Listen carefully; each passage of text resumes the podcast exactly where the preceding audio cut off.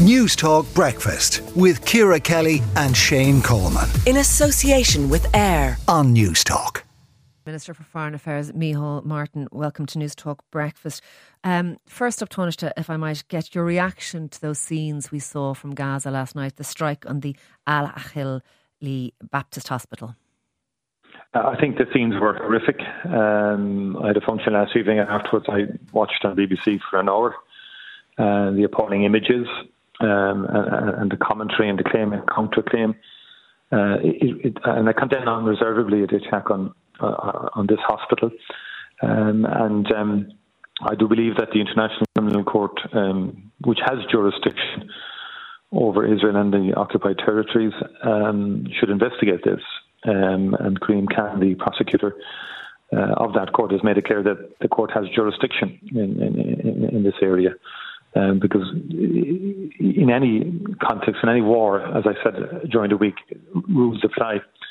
And any targeting or any attacks on, on civilian infrastructure uh, represents a clear breach of international human uh, law uh, and, and is a war crime. Um, and, um, uh, and, and we don't know, uh, you know, this claim and counterclaim, but I think it reveals the, the broader issue of the suffering of Gazan people now um, in an enclave. There's nowhere to go. I spoke to uh, Philippe Lazzarini of the um, uh, UNRWA, the United Nations Relief and Works Agency, which is the oldest agency working in the Middle East um, to support Palestinians in the various locations in refugee camps in education, health, and so on. And he said the situation is absolutely dire on the ground, and that was the night before last. Uh, water, water, water, he said, is the absolute priority. Um, and then, of course, uh, food supplies and supplies for the hospitals. And so it's absolutely imperative now that a humanitarian corridor, corridor is opened up, an effective one. We believe the Rafah crossing represents the most effective routing um, for uh, humanitarian aid and supplies for the people of Gaza. Um, there has been ongoing negotiations between the Egyptian and Israeli authorities, with, with American authorities putting pressure on to try and get this organised. Again, um, with um, because of the, the, yeah. war situation presumably, between Israel and Hamas, though, it's proving very difficult to get resolved. Uh, presumably, it is Egypt who's in charge of that crossing. I mean, the border there is between Gaza and Egypt. Israel don't run that crossing. Are, are Egypt reluctant to allow an influx of Palestinians into Egypt? Um, well, I think Egypt is ultimately responsible. Egypt is not in a position, given the, fact that there's a war being prosecuted by Israel against Hamas, and Hamas is at war against Israel. Uh, clearly, the Rafah crossing could be. Uh, there's a fear that it could be used for other um, uh, operations as well. Um, and, but I think, given, but our view is, given the overall situation and the dire situation that Gazans find themselves in, those issues have to be overcome uh, immediately to allow aid in. So it's not a simple yeah. matter that it's yeah. just a matter for the Egyptian authorities. I think it's been realistic I, I, about it I do because there has been there has been various attacks in and around the Rafah crossing yeah. uh, deliberately I, to try and undermine any prospect of of getting I want to come back um, to the humanitarian, the humanitarian issue, but I, I, just want to ask you first of all, before we move on, that you mentioned the kind of the blame game, but the IDF, the Israeli Defense Forces, ha, had a press conference this morning. They were emphatic that this is not an Israeli airstrike on on that hospital, that it is a misfired Islamic Jihad rocket. Um, they're absolutely emphatic and believe that they, or, or are certainly saying that they have proof, intercepted phone calls, um, videos, etc., etc. Is it possible that that is the case? Uh, well, it is possible, but I haven't seen any of the material that the IDF have released. Um, that, was being said last evening, uh, close to midnight, in, in, terms of their assessment and their statements in relation to it. To the, the spokespeople for the IDF were saying this. But it's very important. It's very difficult for, for, for us to yeah, verify absolutely. any of that. It's very difficult for journalists as well to verify that. And uh, I was struck by the, you know, the assertions and Salazar or the you know, the criticism of journalism generally, which I think was unwarranted in yeah. respect of calling that, because it's just impossible if you're not no, I, I, and, and, and, and, that's why independent verification it's extremely difficult. Needed. Can I ask you? I mean, we've been speaking to experts on, on this conflict all week, and, and, the same thing keeps being said. There is a humanitarian disaster unfolding before our eyes, and there is no real military solution to this conflict. What needs to happen now? And and, and do we, the Irish, does the EU? I mean, we're looking at footage. President Biden has literally just touched down moments ago in Israel. What needs to happen, Taoiseach?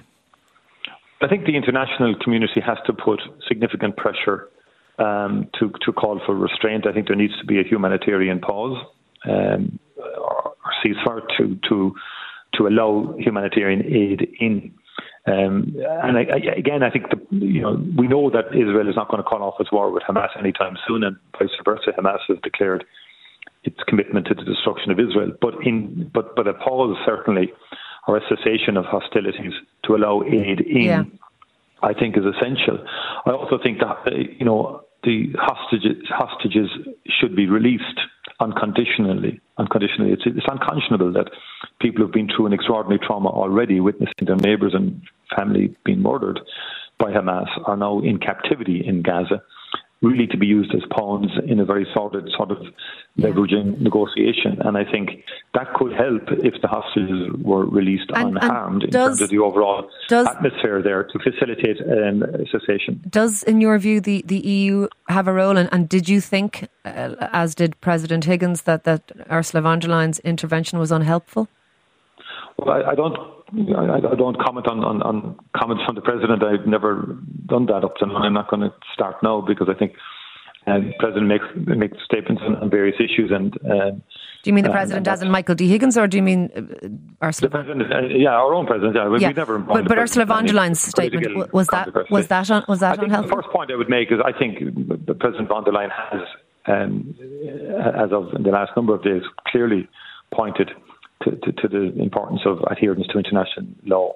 Um, and I believe that the European Union more generally um, is, is, a very important um, contributor here in terms of humanitarian aid. We're the most, we're the biggest contributor of humanitarian aid to Palestinians. I think we can put pressure on to um, enable uh, humanitarian aid to get into Gaza.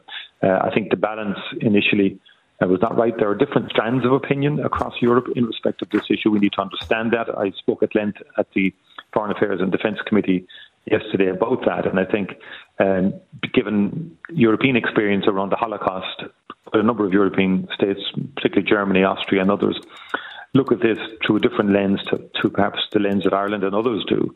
And it's trying to understand that and trying to deal with that to make sure that we collectively yeah. can bring the best uh, pressure to bear on getting the right okay. outcomes for the people of Gaza now at this stage, yeah. but also then towards a, a, more political track because I think everybody.